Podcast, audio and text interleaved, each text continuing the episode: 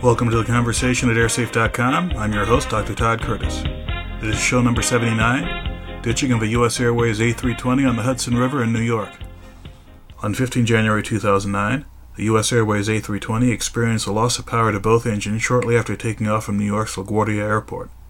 The crew was able to successfully ditch the aircraft in the Hudson River near Midtown Manhattan. Reportedly, the aircraft encountered a flock of birds shortly after takeoff. The aircraft reached a maximum altitude of about 3,200 feet before it began to descend. After ditching, all five crew members and 150 passengers evacuated the aircraft. One passenger sustained serious injuries.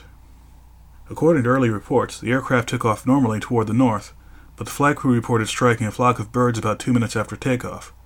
Both engines lost power, and unable to either return to LaGuardia or to land in nearby Teterboro Airport, New Jersey, the crew turned the aircraft toward the south.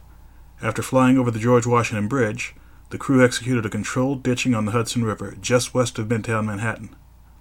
The passengers and crew escaped with the help of numerous ferries, tour boats, fire boats, and other vessels in the area. This is the first crash of an Airbus A320 operated by a U.S. airline. The A320 has had eight events involving passenger fatalities. The first was a 1988 crash involving Air France, and the most recent was a May 2008 crash of a TACA airliner in Tegucigalpa, Honduras.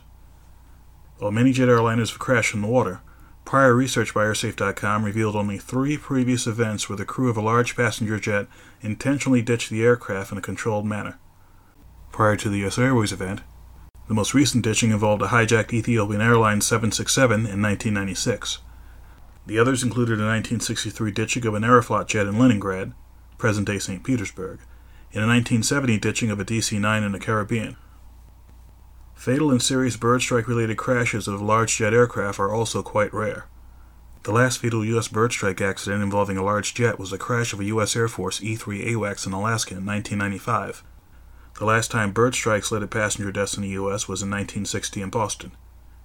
Since 1990, five other large jet airliners have crashed due to bird strikes, but only one involved fatalities. The NTSB is currently investigating this U.S. Airways accident. For updates on this investigation, and for the latest news from airsafe.com, visit hudson.airsafe.org. Thanks for listening, and I'll see you next time.